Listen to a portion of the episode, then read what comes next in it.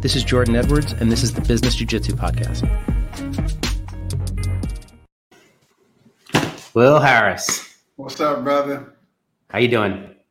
Good, man. I can't complain, man. Uh, out here in uh, sunny Florida, can't can't complain. Where exactly in Florida? Um, in Fort Lauderdale. Um, so I'm right on the water. Uh, I can't complain about those views. So I just uh, moved here from Los Angeles uh, yeah. last week.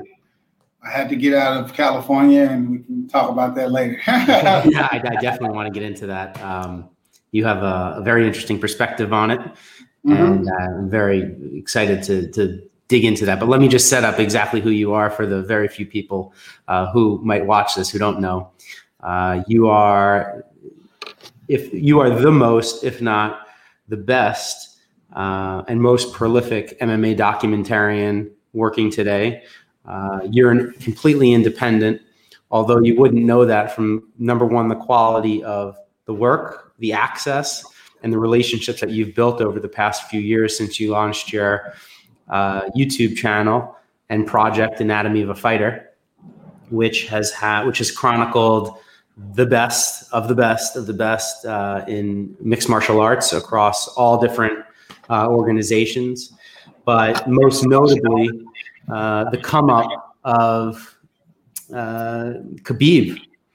And you, to say that you were there on the come up and the rise would be the understatement of the century. Uh, you have seen so many fighters go from some, in some cases, obscurity to superstardom. But um, your, I think when you really started to hit traction was when you went to Dagestan and started to and you followed Khabib and his father and their whole crew uh, on the rise to becoming a champion, all the way up to not this past Fight Island, but the, the previous Fight Island.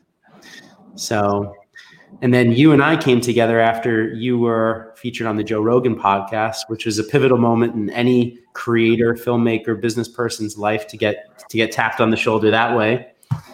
And he had the same thoughts that we all had. It's like, who is this anatomy of a fighter and how are they making this incredible content and getting it out so fast? Everyone thought that you worked for the ufc or that you had some kind of special access but you know the thing that i'm so excited to talk to you about today is about the bank account of life and how you've done the right thing by people and doors open when you do what you say.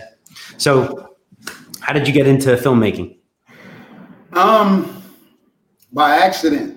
Um, i was in college uh, headed into my sophomore year and uh, tore my ACL. And uh, like going into that year, you know, I, I had fam- like family members, close people that kind of was pushing me towards, you know, this was the last year of college. You should try to go to the NBA, play pro basketball after this year because I just felt I was that good, and they thought that um, people that was already at that level. So I think like a week later after that confirmation, I tore my ACL. It was like the universe was like, nah, not so fast. And um, I went back to college, red medically red shirted because I got hurt at home. and honestly, as the season was progressing, I was depressed. So I had nothing to do. You know, I'm not a video game guy or nothing like that. So I bought a camera. Um, and I bought a camera just to have fun with.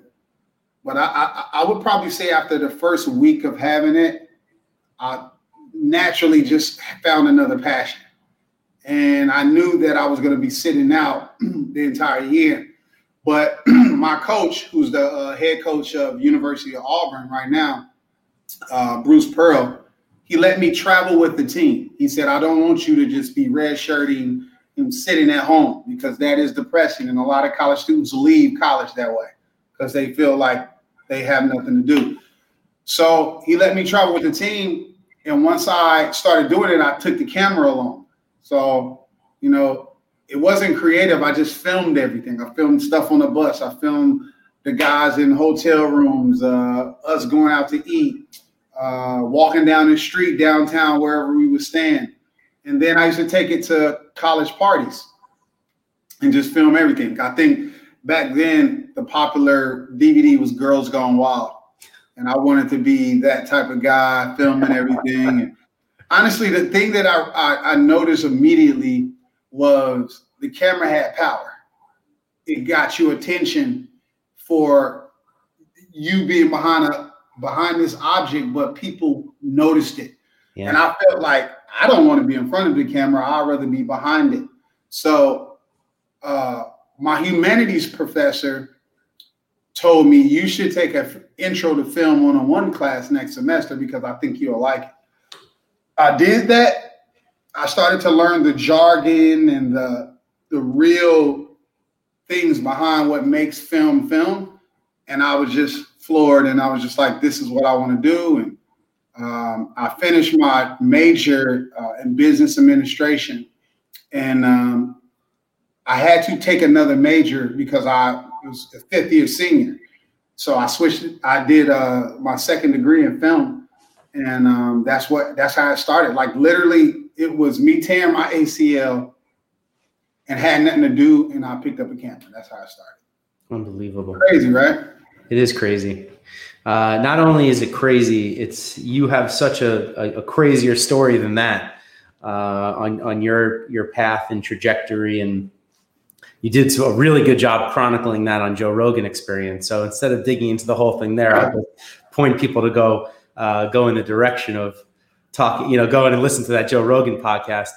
Do you find it crazy that millions of people have watched the podcast and the clips and all that that's come off of it? Isn't it amazing that uh, you know some of your stories that they made into into clips have garnered millions of views, five million views? Um it's it, honestly it's weird because obviously when you a, a platform like that, I was like, you don't know what you're going to talk about. Yeah. But honestly, I was a fan of Joe Rogan because of all the crazy shit that people talk about. Yeah. So when I went on there, I didn't plan any of it. It just naturally came out. He, yeah. he is the master of guiding you towards the direction. If you say something, he want to go in deep. Um, honestly, to be honest about that, that was 0.8% of the craziest things that I could say. Like I've had a lot a crazy life in a short amount of years, but yeah. um, I don't know. It, it's weird. Um, because you don't know the, the the prowess of that podcast until you like go out into the real world and you everybody know who you is. Like especially guys. Yeah. You Will Harris, you Will Harris. And it's, it's so weird because when I created Anatomy of a Fighter, which got me onto the podcast, I got I created it because fighters wasn't getting promoted the right way or they wasn't getting enough promotion. And I just wanted to create something that I felt like I'm assisting in this grind of fighters by telling stories. And obviously, I'm a storyteller I wanted to.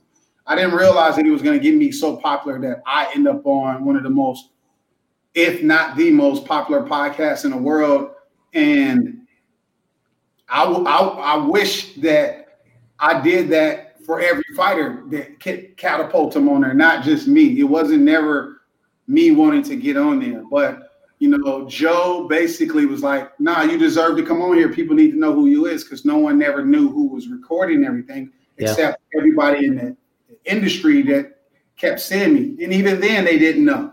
So I don't know. It's I'm blessed. Honestly, it's a great opportunity. Obviously, it helped my career and my life tremendously. Uh, just having a lot of eyeballs on you. And after that podcast, I think, you know, I, I remember a, a point in a podcast where Joe asked me how many subscribers I had, and I was like, oh, like 200. And you know, a year later, I'm at half over a half a million. So it's like, you know, it's crazy to think like I got half a million subscribers on YouTube. So yeah, it was it was pretty uh it was pretty cool. It's well deserved. So you know my dad. You've had the chance to film my dad, and you guys connected on some some deep things. But this is this is something I wrote about my dad in his first book. Uh, they asked me to give a test. His publisher asked me to give a testimonial. I wrote this. I said, "My father is as comfortable entertaining a prime minister as he is speaking with a cab driver. I've been elbow to elbow with him as he negotiated with the CEO of a Fortune 500 company, and I witnessed him inspire hundreds of my friends through his blog when there seemed like there was no hope during the Great Recession. What it all boils down to is my father loves business and loves his life. Although he never read the Stoics, he's a Stoic philosopher. Although he never attended business school, he's a student of business. I'm lucky to have my father as a mentor and coach. When he shared his simple philosophy through his blog, he had no idea it would inspire so many. Thank you, Dad, for having the courage to turn your blog into a book. And only after I met you did I realize like the parallels between you and my dad. And when I wrote that about my dad, you know, I had I had put a lot of pressure on him to turn his blog into a book, a, book, a WordPress blog. Uh, only later to find out that you too had a WordPress. That's so crazy, right? That's so crazy. And you know what I admire about you so much is that whether you're on the Joe Rogan podcast or talking to a homeless person or you're in a, the most intimate moment before a fighter is about to walk out into the biggest fight of his life, like you're the same guy. you know, like you have that, you embody that exact same trait that made my dad so successful. And when I was trying to think about, you know, what do we talk about on, you know, the Business Jiu Jitsu podcast and trying to speak to young entrepreneurs and people who are on the come up, I just can't. And I've spoken about this to other people too. Like the bank account of life, how you treat people is everything, you know. And you got this incredible opportunity through to expand your platform on Joe Rogan. But yeah, after how many years of just being such a great guy and having door, door after door after door open to you um, by doing the right thing by people and creating unbelievable content. So, like, I, does that spark anything in you? Do you agree? Yes, door after door, but a lot of doors close. You know, I always tell people that, and I've, you know, you see quotes like you, you're gonna reach a thousand no's before you a thousand yes. Think about it. Remember the last time I met you, and I was talking about the camera that I wanted so bad, so bad. You know, it was funny because when I was on Rogan, I kept mentioning all I want is a camera. That's all I wanted. Because think about it. Some people want fame. Some people want money.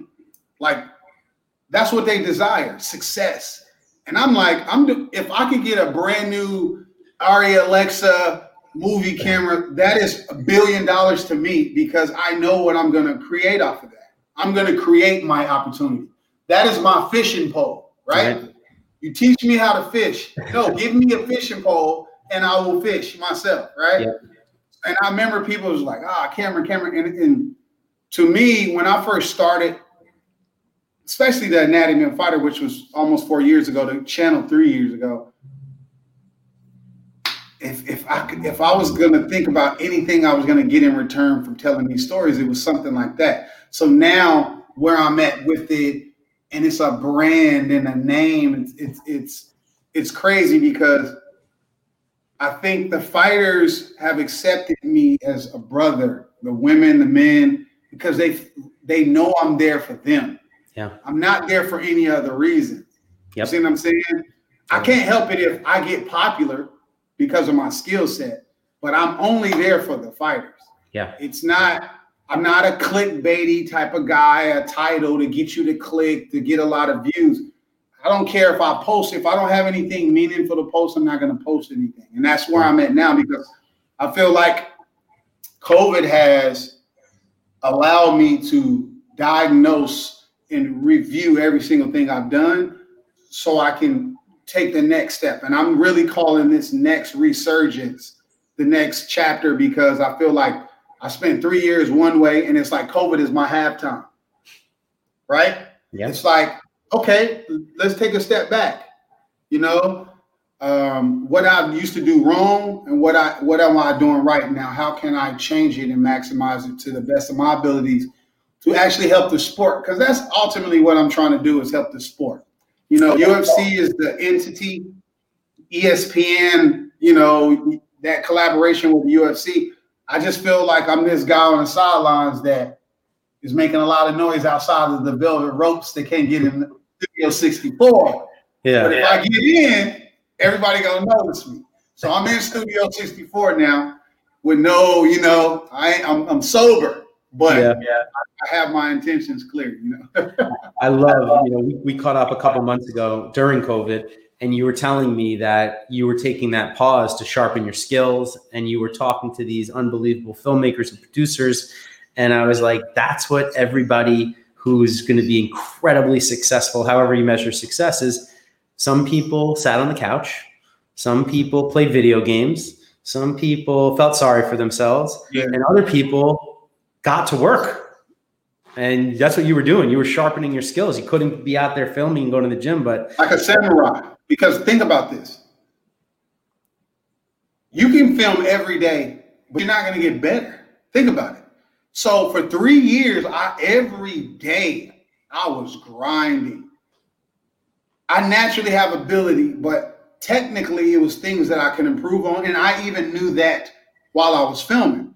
Right. My ability to color grade better and faster, and like without using these templates and plugins that help you. I was like, no, I want to master everything I do. So after March, you know, I filmed Khabib in Vegas. He was about to fight Tony the next month. So I'm thinking like my year is going to be set. Like I had this, I can't even say, but I had this huge documentary with this huge, famous, famous, famous, legendary fighter. I was gonna get paid a lot of money to do life changing. Like go buy me a Lamborghini and nobody can't tell me anything because I still got a lot of money, right? Yep. Um, all of that failed. So you can sit there and pout. No money is coming in. I'm not able to film anything because you're scared of COVID. You don't know what it is. I went back to college.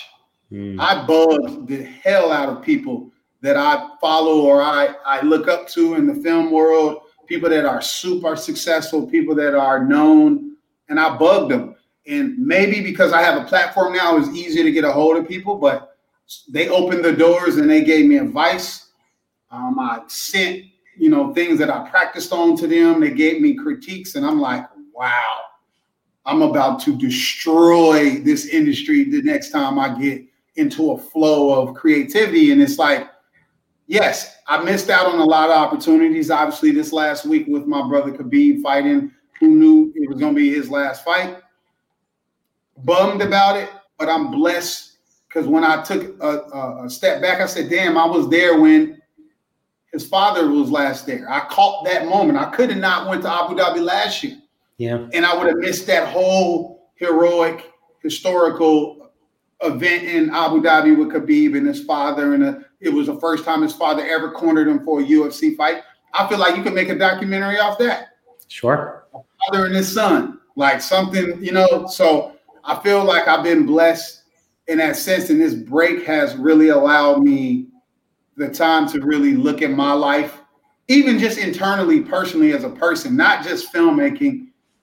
You know, I'm getting older and I looked at it to a point where I was like, how can I become a better person? How can I become a better person in order for a woman to accept me as her husband or, you know, the father of her children? Like stuff like that. So I don't know, like, who knows? In two weeks, we might not you know, we might, might get back to the regular lives. I hope so, but I doubt it. But I hope so. Um, so yeah, man, it's it's it's crazy this year, man. Yeah, I think that. Uh, well, God, I, I, I do hope that we we are here in a few weeks after the election. But so let's uh, let's dive into that a little bit. You you fled California. Um, I think a lot of the industry fled California. The you know the mixed martial arts industry went to Florida. I think that's one of the driving forces uh, for the reason you going there. South Florida is already a hotbed of mixed martial arts. What is what does it feel like to have to leave a place that you love that you was centered to your career? Well, for one of the last six years, I lived here. Yeah. Um, I moved to California to elevate my brand um, if I would have never moved to California, there was no Joe Rogan podcast. Like you have to be in the right spaces and places at the right time, just like I was with that Dolly going through the bus. if it wasn't for me going with Kamaru Usman to Joe Rogan podcast and filming the behind the scenes, Joe would have never met me, and I wouldn't have been able to say, "I'm Will Harris. I create Anatomy of a Fighter." And he like, "Wait a minute, you do that?" That's behind the scenes. If I would have never did yeah. that, I never ended up on Joe Rogan. Think about that. So that, that day he said, totally "You have to come on to this podcast." You seriously, several times. You got to come on multiple times because he just felt it was so fascinating that one guy. He saw himself a little bit. He like, we created this podcast with no help, and you're building this platform. You don't have like the a sponsor backing you, putting money into you, and you're able to just go film fighters all over the world because you have money to do it. It was just like you've done this all by yourself. And I think it was fascinating for him to see that. Um, and I also think it's fascinating because I'm a black guy in the MMA world filming all of this. And if you know anything, mixed martial arts ain't a predominantly black sport like some sports. It's like predominantly worldwide, but it's not African American. Yeah. Our community don't look at this sport like that. Yeah. Right. We don't care. Like that's just how I the pulse of the our culture. I see that. I talk to people in my community and they don't even know shit about the sport. So I feel like LA blessed me in that. But the this year's hit LA hard in terms of especially entrepreneurs, uh, independent business owners, in the movie industry as a whole. My my mentor Anthony Mandler, who I look up to, and I you know I'm, I'm he's going to be one of my business partners in the future. He he hadn't filmed all year, and he's one of the top guys in the industry. Period. Um, and when I saw that, I was like, man. When I, I have actor friends that haven't been on set or making any money this year, and then on top of that, everything is just closed.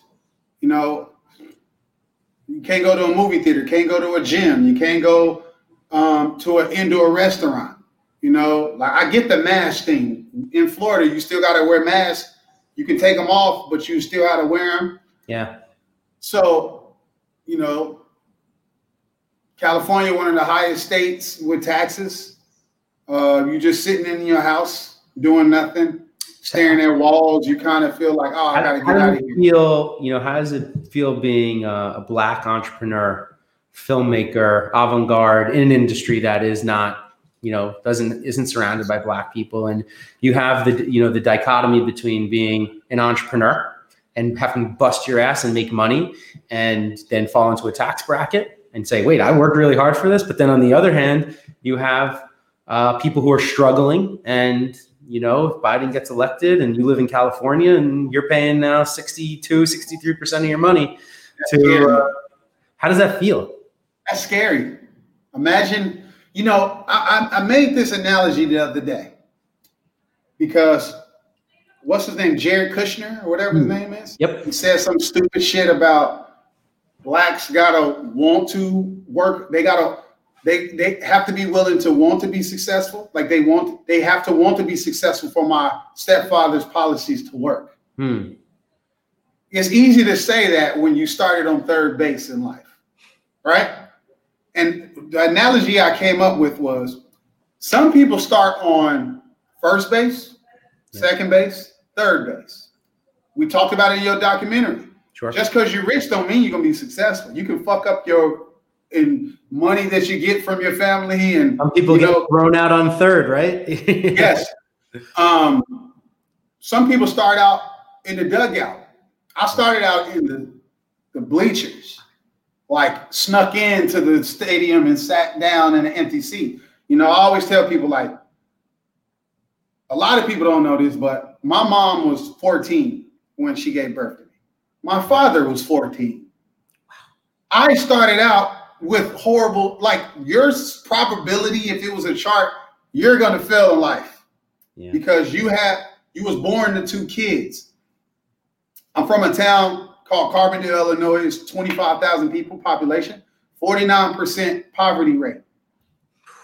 You don't make it out of that.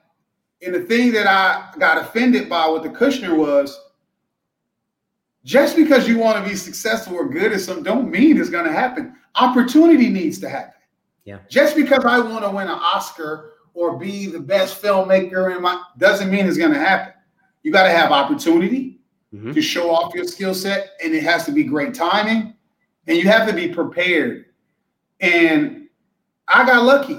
I sprouted to six foot five in the eighth grade, damn near. I was about six three, six four in ninth grade. Yeah and our and my athletic skills caught up to me quickly, and I was able to be one of the best athletes in my area, and it got me to a college for free. Everybody don't grow to be six foot five, and what I'm saying is that's my circumstance. I'm from a small town. How do you get out of that? We all know that white people, black people, Hispanic, whatever, small towns, you usually grow up in your small town or you move to the next big town over because it's a little bit bigger and that's where you live. Yeah. I always wanted to get out of that circumstance, even when I was a kid, because I grew up around drug addicts, criminals, um, domestic violence, mm. just poor, poor circumstances for anybody. Um, but I never ever felt that that was me where I was going to end up. Like I always looked at it as you, it's embarrassing. It's just like I will never want to be like that. I'm not going to grow up to be like that. So if we fast forward to everything I've been able to endure, go to college, graduate college, go overseas, basketball journey, becoming depressed after basketball is over, to sleeping on my friends' couches and for two, three years, not really figuring out what I want to do, start writing a blog to, to finally looking in the mirror right when I was turning 30 to pick up a camera and do something. After a relationship failed, and I realized it probably failed because I had shit going on with my life. I couldn't offer anything. Yeah. Then when you get to a point where you're starting to be successful, then you get successful and you're making money and you're making real money. Now all of a sudden they want to take your money. Now go back to starting at 14, 14 year old parents and you make it out of all that. And now all of a sudden the government is like, congratulations, Jumanji level 15. Give me your money. now start over. That it was easy for me to say, Nevada, Texas, back to Florida. I'm going to one of them. And Joe was trying to convince me, get the hell out of California. Yeah. He was like, get the hell out of California. And I already, four months into COVID, I was like, I'm not filming any fighters. Florida is open. Every fighter is down there living a normal lives. I'm getting my ass back to Florida. And it was an easy decision. I came here a month ago, looked at properties and made a decision to come back. So yeah, I'm, I'm happy that to leave California. Listen, I love California. It's, it's a different type of life there. But I'm a I'm very you know this I'm I'm very you know into the homeless crisis and stuff like that and it is it's the worst I ever seen in California. Yeah. Um it's sad. Um to where I, like I keep my radar on it and how many billions they say they're investing into improving homelessness in California. They're not doing anything. So, you know, I'm the type of person the last time I left California last year it was because I lived in a fancy high rise downtown and I used to come out and see people sleeping on the ground. It wasn't because I was like, ugh, I got to get out of this area. It's like, no, it's sad. I'm from a place that's very poor. I don't feel comfortable like going into my high rise and my valet guy when it's homeless people sleeping outside your building. Like yeah. that's sad. It's like I don't want to live in a city that represents that. Like let people live like that. You know? Yeah. Well, you know, I, I was saying before when I when I was comparing you to my father, and I had briefly mentioned that you know some of your film work has been around sitting and talking to homeless people, and some of your writing, and uh, you you are not one of the people who pretends it doesn't exist and doesn't see it and turns a blind eye or doesn't feel like they could do anything. You've gone out of your way to tell these stories as well. Um, the story of the homeless person and just wanting to know what they're all about and sitting next to them you know, for hours and talking. And I think that, you know, that's one of the things that makes you different. And I, I give my dad the same credit on that, which is, you know, my dad, of course, first base. I mean, first of all, if you speak the English language, you have enough, you know, you have a little up, you know, versus yes. an immigrant crossing the border illegally to get here. Yeah everything can be everything can be a slight advantage. You said your height, you know, your athletic ability, slight advantage. But um, I was so impressed when I learned that about you, about you know your compassion and your empathy, and also your acknowledgement of being like, wait a second, is taxing us is that the answer? I mean, I don't believe it's the answer. You know, no. um, I think that there's ways to solve it, and I think that what your approach was a far better approach than saying, you know, more taxes, more programs, more things. How about the creatives, you know, being empowered? How about telling these stories to get other people like me excited about wanting to be able to help? Yes. I think that that's so much more. I think that you know the government is less powerful than the people if you empower the people to make decisions. If you lock us down and drive us out of the states that we love and stifle creativity, then nothing good happens. And look, California lost you. They lost Joe. They lost. How many more people do they have to? So many that left. It's an exodus. It's a true exodus. Yeah, it really is. It's a mass exodus, just like so, it is in New York. yeah. And you know what you were saying about the technical side of filmmaking that you've been studying. That's how I feel about business and jujitsu. There is the technical side. I was never blessed with any athletic gifts. Everything about my jujitsu and my business, for that matter of fact, was about becoming technically really good, uh, about the timing, about the philosophy, about having the right mindset. Because I just wasn't blessed with physical gifts in business or in jujitsu. I was blessed with the ability to be think strategically, but I had a hard time running a mile or running two miles. In business, my dad can calculate complicated math in his head. I didn't have that ability. So I had to go and I had to learn the crafts. And there is a, a skill set to running organizations and growing big businesses. And I'm seeing the mismanagement of that in our governments in some of our states, like New York and California. Uh, you know, you gave me one of the most incredible gifts any human being has ever even come close to giving me, which was documenting the release of my book with my father. This is it. And you, when you did that documentary, you captured moments for my family that we never could have imagined would have gotten on film in a day. You Flew in and flew out. It was crazy. And one of the things that you captured so beautifully was me living in New York City getting up early, going for a run, going to jiu-jitsu, working all day. And at that moment when we filmed, I thought I was going to be living in New York City for the rest of my life, most likely. And now that's not an option. it's crazy. It, it, it, it's it is weird how we did that. We showed the the per, a person trying to build a better life for his family, like in New York City, and then a year later, that's that that type of life don't exist in the city right now. No, it's done. And it's, it's like we it's perfect. that's what I mean by perfect timing. We did it. It's so weird, like thinking about what you and your father talked about, and then the book itself, and then it's happened. Because after I talked to you guys and read the book, and I told you like, oh, I'm gonna grind, I'm gonna get this camera like I was so motivated, I went and got it. Yeah. A couple months later, it was just like no excuses, no excuses. Hammer it on, get it. After that, I paid off my student loans. It was like twenty five thousand dollars because I was like, I need to get that dark cloud up, up, over my head every time I see my credit report is right there. So I, like in like one month, I spent like eighty thousand dollars and and went broke.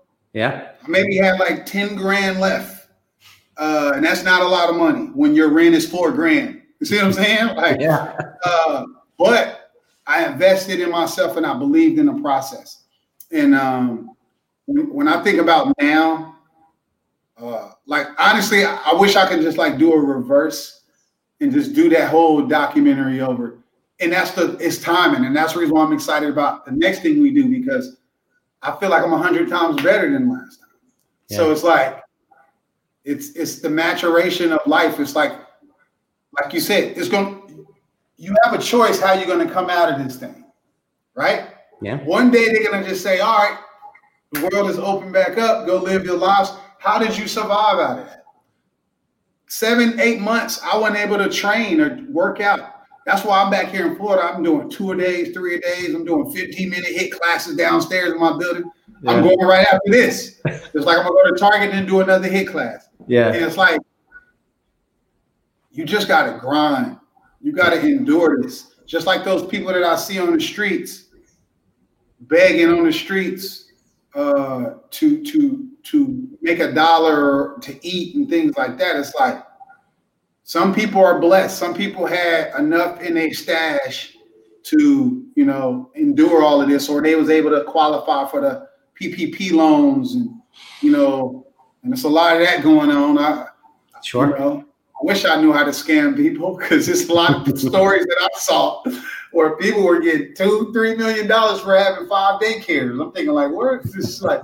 You got well, trades in your You, you and I talked about that, and as it, as it pertained to my book, and you know, my first book, not the one I'm writing now, but when, when this is it. One of the things my dad and I talk about and preach is doing things the right way, doing things the ethical way, building your business in a, a sustainable way, because that way, when something like COVID happens, if you were on the brink of going out of business because you you didn't run it hmm. properly, you're done. You know, there's already been 155,000 small businesses never coming back. Gyms, martial arts studios, uh, daycare centers, restaurants, never haircutting, never coming back. The the thing about the PPP and the EIDL money that went out there was you were only able to get that money if your business reported taxes properly, yeah. hired and paid people on the books, yeah. had a good track record of paying your rent. You weren't eligible for the money. So I have, as you know, I have properties all over the country. I have about 400 tenants, all office, office and retail tenants mostly. And some of the businesses got the money right away because yeah. they were legitimate businesses that had paid legitimate taxes and filed all the paperwork properly. And then other businesses that always kind of did things eh, a little shady, you know, uh, took it eh, exactly the gray area. They weren't eligible for the first round. They might be eligible for the second round of stimulus, but they weren't eligible for the first round because, and and and that story really doesn't get told all that much because it's a hard story to tell. It's a hard story to look at somebody, one of those businesses that went out and said, "Listen, I'm sorry, but you didn't do it the right way all those years. And it's it's it goes back to this the story of the three three little pigs: straw house, wood house, brick house. And so I, my heart breaks for a lot of the people who lost their businesses because they just like you said they just didn't know they weren't empowered with the information. No, no, it's uh you can't predict. I mean, I think it's seven out of ten Americans are one paycheck from being homeless. So, uh, I think it was. I, I don't know if this is accurate. I don't have a Jamie to look it up, but uh, it was uh, a seventy percent, sixty percent, something like that. Don't have four hundred dollars in their bank account right now. Something. It was something. Yeah. Like the, the quote is. let's see if I could. Let's see if I could pull it up. Just forty percent of Americans are able to cover an unexpected one thousand dollar expense such as an emergency room visit or car repair, with their savings, according to a survey from Personal Financial Bankrate. So this is from CNBC. Uh, but it's a, this is a wide, you're quoting a widely, um, even this is a widely quoted subject, which is that. And that was 2019. So now. Oh, yes. I can't even imagine that. Most, most, most Americans got, most Americans got $1,200. Yeah. And trillions of dollars went out, and only Americans got a twelve hundred dollar check. I got friends in Toronto that was getting two thousand every two weeks from their government. Yeah. They also pay a ridiculous amount of tax. I get that. Yeah. But at the same time, it's like, how can anybody survive off twelve hundred dollars? If you had kids or something, I think you got a little bit more, but most people got twelve hundred dollars.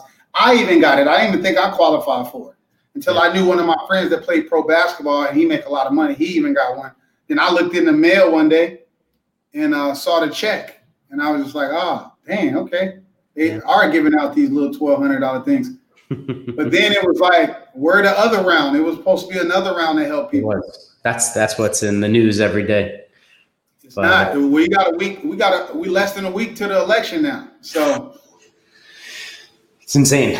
It'll very, very interesting to see. It's gonna be uh, crazy. Well, I, I want to just ask you one more thing before we finish this up, and it's on the subject of uh, Khabib and filming in the gym with him, filming the, those moments with his father, uh, being in Dagestan with them, being in Abu Dhabi with them, being here in the U.S. with them, all over the place. You were capturing those moments on the rise. You saw the greatness. You knew what was what was coming. What what what is it about Khabib that is so different from other people when you're with him? Uh his faith it's that simple. Um realistically man most people don't believe in anything. They say that to save face publicly. mm-hmm. Or they do it to get some type of favor but religion is lost upon a lot of people these days. Uh, and what I mean by that is the a faith value system, something, a structure that they live by to make them better people. I mean, I see videos every day from the left and the right to the moderate ugliness in our country. Ugliness. You know, I'm seeing, Republicans, Democrats tear each other heads off, but they claim to be good Christians. Um, you look at the barbaric nature of, you know, other religions, is Islamic religions around the world, and or they their ideology is based on that, and they commit these crimes and make a religion as a whole look bad. But we don't look at the good people, the good Christians. We don't look at the bad, the good Muslims. And I'm pretty sure Khabib is not a perfect person because no one is, but he's a great person that represents his faith. And I, it, it, it's just like Ali. Muhammad Ali was not a perfect person, but he had this this bond with his religion that made him indestructible mentally. And mm-hmm. I feel like Khabib, number one, his father. You have that in your corner, and the cornerstone of your faith makes you feel invincible. And I think Justin Gaethje said something last week where he was like, you know, this guy, I don't know if he believes it, but a lot of people, he has basically has a lot of yes men, a lot of people that makes him feel a certain way. And I, I hope he doesn't believe that. And I kind of want to challenge and see if I see that in him. And I'm just sitting there thinking, like, I love you, Justin. You just don't understand. Like, this guy's faith is, is everything. Mm-hmm. And he has a lot of eyeballs on him. And I just feel like if I was going to ever want to learn about another culture, another religion, you look at people like that. And I feel like that's what makes him a better person than what I, you know, a fighter. Like, you know I mean? Fighting, I don't like the fighter is cool, but it's to him as a person that makes you just respect him. Like it's just a certain amount of respect because you know that he lives by a certain code yeah. and he's he ain't gonna break that code. Yeah, he's not gonna break it. And we live in a society over here in the West where it's you use religion for your own advantage you you pull the Bible out to get some votes or sure. to, you know, impress a girl if she only dates people that believe in Jesus, you know. So it's like yeah. um, that's it, man. Honestly, it's it's it's very inspirational to see someone tied to his faith that much, you know. I think um, you, when you don't see perfect, perfect encapsulation, and you really did an amazing job over these past few years capturing a whole different side of Islam uh, that the world was really turned on to by Khabib. He became a worldwide sensation because of his how principled he was and how dominant and how kind he could be. Uh, the love of his family and his teammates, and those so many intimate moments that you really were the first one to bring to life.